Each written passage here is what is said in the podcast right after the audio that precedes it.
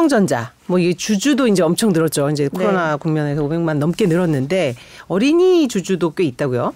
네, 그 대장주 삼성전자 주식 음. 보유한 어린이 개미들이 삼십오만 명을 넘어서 삼십오만 명 많아요? 네, 삼, 저도 깜짝 놀랐는데 삼십오만 명의 삼십오만, 어린이가 네. 삼성전자 주식 갖고 네. 있다고요? 네, 그러니까, 그러니까 어린이는 여기서 미성년을 말하는 네, 거죠? 미성년자를 말합니다. 청소년도 음. 물론 포함인데요. 네. 네, 역대 최대로 집계됐다고 합니다. 네. 네. 삼성전자 전체 갖고 있는 주주가 그때 제가 봤던 통계 한 오백만, 오백오십만 네. 뭐 그 사이였는데 삼십오만 명이 네. 미성년자 어린이. 네. 그 삼성전자 이십 대 미만 주주인데요. 그 일 년쯤 전인 이천이십 년 말에 한 세 배 정도 지금 늘어나서 삼십오만 팔천여 명이고요. 이천십구 년에 비교하면 거의 이십 배 가까이 늘어난 수준이거든요. 이걸 계산해봤을 때 인당 평균 보유 주식이 사십일 주인데 한 이백칠십칠만 원씩 들고 있는 셈이죠. 그래서 지난 삼월 삼성전자 정기주총에도 초등학생 주주들 꽤 많이 보였었거든요. 아, 그래요? 예. 네네네. 그리고 나아가서 그 어린이 개미 자체가 아예 늘어났습니다. 그래서 미성년자의 증권사 계좌 수도 크게 늘었는데요. 올해 사월 말 기준으로 그 한국투자증권 미성년자 주식 계좌 수가 십육만 삼천 개로 이천십구 년 말에 비해서 이백삼십이 퍼센트 늘었습니다. 한국투자증권에만 거죠, 전체는 아니고. 네. 그리고 굴리는 주식 규모도 커지고 있다고 하는데 미성년 계좌 주식 잔액이 사월 말 기준에 육천백팔십육억 원. 네. 네. 이천십구 년 말에 비해 삼백팔십오 퍼센트나 이게 증가한 수준이라고 하고요. 음. 이게 얼마나 크게 증가한 거냐면 같은 기간에 부모 세대 삼십, 사십 세대가 계좌 주식 잔액 증가율이 백팔십구 퍼센트였거든요. 정말 크게 는 거라고 네, 볼 수가 있을 것 같습니다. 네. 그럼 배경은 뭐로 볼 수 있어요? 그냥 일찌감치 주식 투자에 눈 뜬 경우도 있을, 거, 있을 수 있고요. 네. 그런 음. 경우도 있겠지만 네. 아무래도 이제 일찍이 자녀들의 재산을 물려주기 위해서 뭐 자녀 명의로 계좌를 개설해, 개설해서 주식 증여하기 음. 위한 방법이 있겠고요. 또 조기 재테크 교육용으로도 음. 뭐 개설한 경우도 많을 것 같습니다. 음. 뭐 네. 어린이들이라 장기 투자겠지만, 네. 네, 장기 투자겠지만 그래도 네. 수익률은 궁금해요. 어느 네, 정도 그렇죠. 수익률이 그렇죠. 예. 궁금할 수밖에 없는 건데 네. 또 저희 어른들이 어린이들한테 좀 배워야 되지 아, 않을까. 네. 수익률을 보니까 네, 같이 또 표 보시면서. 네. 지금 제가 이렇게 정리를 해왔는데 네.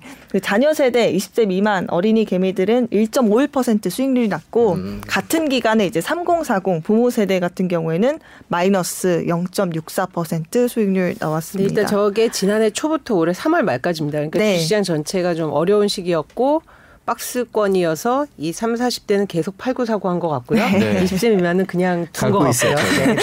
계속 네. 갖고 있는 게 훨씬 수익률이 낮다라는 네. 얘기가 네. 있었는데 뭐 혹시 그런 건 아닌가 싶기도 음. 하네요. 네. 네, 정확히 지적해 주셨는데 네. 이게 그 수익률 방어한 비법 바로 적은 매매 빈도라고 아, 합니다. 나오는군요. 네. 네. 네. 네, 이게 분석을 한 자료가 있더라고요. 네. 그래서 또 표를 한번 보시면 그 주문 건수예요. 음. 그러니까 종목 투자한 종목 자체는 네. 크게 다르지 않았어요. 뭐 삼성전자, 네. 카카오, 카카오뱅크 뭐 크게 종목은 차이가 안 났는데 네. 그 미성년자가 일 인당 보시면 알겠지만 일 인당 주문 건수 열아홉 건밖에 안 되는데 기간이 얼마나 된다고요? 아, 기간이 같은 기간입니다. 네. 지난해 초부터 올해 삼월 말까지. 일 년 넘게. 네, 근데 삼십, 사십 세대는 백육십사 건에 육박한 거죠. 네. 그래서 한마디로 단타 매매 적게 했다. 이렇게 음. 봐야 됩니다. 네. 그래서 아까도 말씀드렸다시피 음. 부모님이 이제 미성년자 계좌를 만들어서 대신 이제 운용해 주는 사례가 많고 그러다 보니까 본인 계좌 아니고 또 장기 투자 목적으로 하다 보니까 이게 뭐 단타를 할 필요가 없는 그렇죠. 거죠. 네. 네. 그리고 또 음, 미성년자 계좌는 또 목돈 만들어주기 위해서 좀 길게 아까도 말씀드렸지만 음. 길게 보고 가는 경우가 많기 때문에 아무래도 이렇게 주문 건수가 적었다 이렇게 분석이 나온 바 있습니다. 네. 부모님 입장에선 두 계좌를 다 들여다볼 수 있기 때문에 자식의 계좌를 보고 약간 느끼는 점도 있겠어요. 네. 보면은 그렇죠. 그러면 어린이날 선물로 이제 주식 얘기가 계속 나왔어요. 요 며칠 언론에도 계속 나오고 그러면 네. 부모 입장에서는 뭐 경, 아까 장시창 대표 말씀하셨듯이 경제 교육 효과도 있을 거고 뭐 증여 효과도 있을 거고 선물 글쎄요 뭐 어린이들이 좋아할지는 잘 모르겠습니다만은 그거에 대해서는 좀 부정적인 것 같긴 한데 하여튼 네. 그 선물 효과도 있고 여러 가지 효과가 있을 것 같아요. 그래서 네. 요즘 유행이라는 거죠. 네 맞습니다. 그래서 뭐 어린이날 선물로 정말 주식 선물해야 되나 뭐 네. 이런 고민들도 있다고는 하더라고요. 네. 그래서 선물하는 것도 하나의 방법일 것 같은데 그 일단은 자녀한테 주식 선물하려면 증권 계좌가 필요하잖아요. 네. 그 미성년자 같은 경우에는 뭐 어른과 다르게 부모나 법정 대리인과 함께 어, 신분증 가지고 증권사나 뭐 방문해야지 계좌를 만들 수 있는 점 뭐 알아두셔야 될 것 같고요. 네. 또 개별 종목 대신 주식 상품권을 선물하는 것도 요새 하나의 방법이라고 합니다. 저는 한 번도 이걸 사용해 본 네. 적은 없는데 네.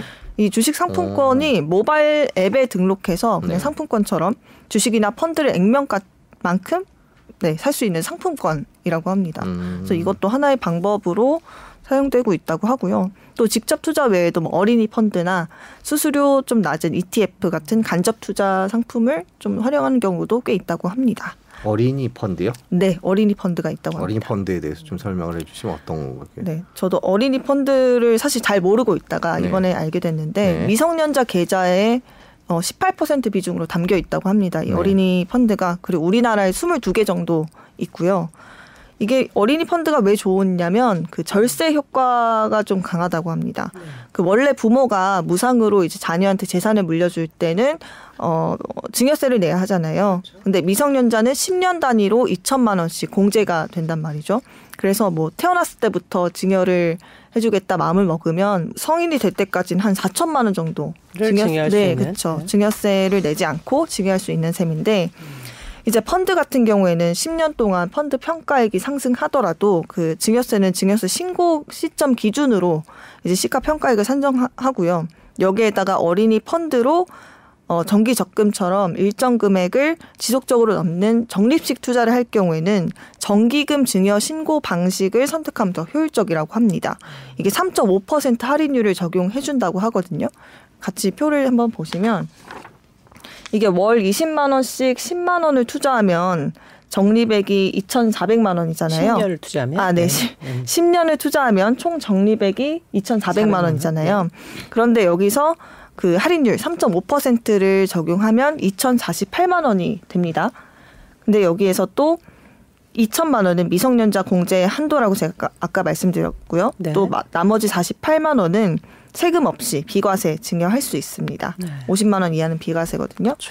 그래서 자녀 명의로 어린이 펀드에 가입해서 월 이십만 원씩 십 년간 납입하면 증여세 없이 이천만 원 이상 종잣돈을 마련할 수 있게 되는 셈입니다. 단 펀드 가입하고 삼 개월 이내에 신고는 해야 된다고 합니다.